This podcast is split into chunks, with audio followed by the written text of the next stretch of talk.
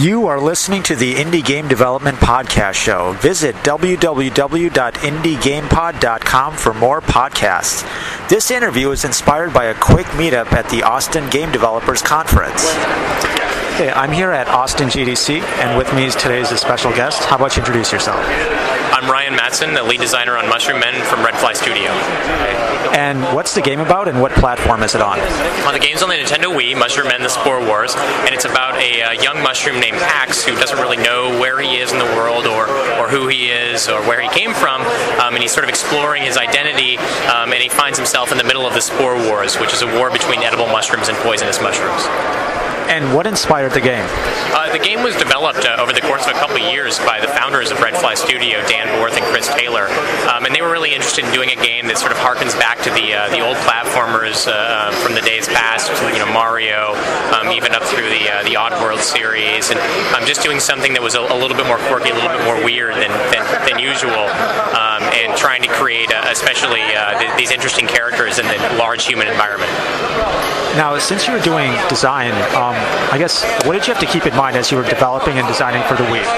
One of the biggest things we kept trying to do was kind of hold to the core values that we had for the game, which were making really, really cool environments in a combination of the human world and the mushroom world, and really pushing the player through to explore these environments and to, not only explore the environments, but explore the systems as well, have fun in the combat, and have fun trying to collect things throughout the world. So just sort of constantly thinking about those aspects and trying to make sure that the game was always focusing on one of those particular things was definitely something we kept in mind throughout the entire development process. What were some of the challenges you encountered as you designed levels for the game? Well, one of the biggest things we were trying to do was diversify the environments a little bit, showing the large human worlds, the small mushroom environments, as well as a combination of the two. So trying to develop the scale at first was really difficult. But once we achieved that, then it became a matter of actually just implementing the gameplay inside of that scale. One of the levels that is most fun for me is this large shed that you get to use your sticky hand tool in, and that's a great tool to use, and especially fun in that particular level because it allows players to be so creative with what they do throughout the game or throughout the navigation in that particular area. So they get to move around. It's a grapple hook type tool, and they get to move around like the way they want to and sort of accomplish the objectives the way they want to. I think for me that was actually one of the most fun aspects of development, was just kind of constantly seeing the creativity out of the developers that were working in the game in that particular level. As a designer, what are some of the challenges that you usually encounter as you design levels? And what's the best way to overcome them too? There's a lot of challenges. They differ from project to project. For us, again, it was just harkening back to those core values I mentioned earlier. Really trying to make sure that we were constantly achieving the sort of visual style of the game, allowing players to push through in a creative way. Balancing combat versus puzzles versus navigation, platforming navigation. Because something we were trying to do is create a hybrid action platformer game, and so just trying to create a good balance between those aspects.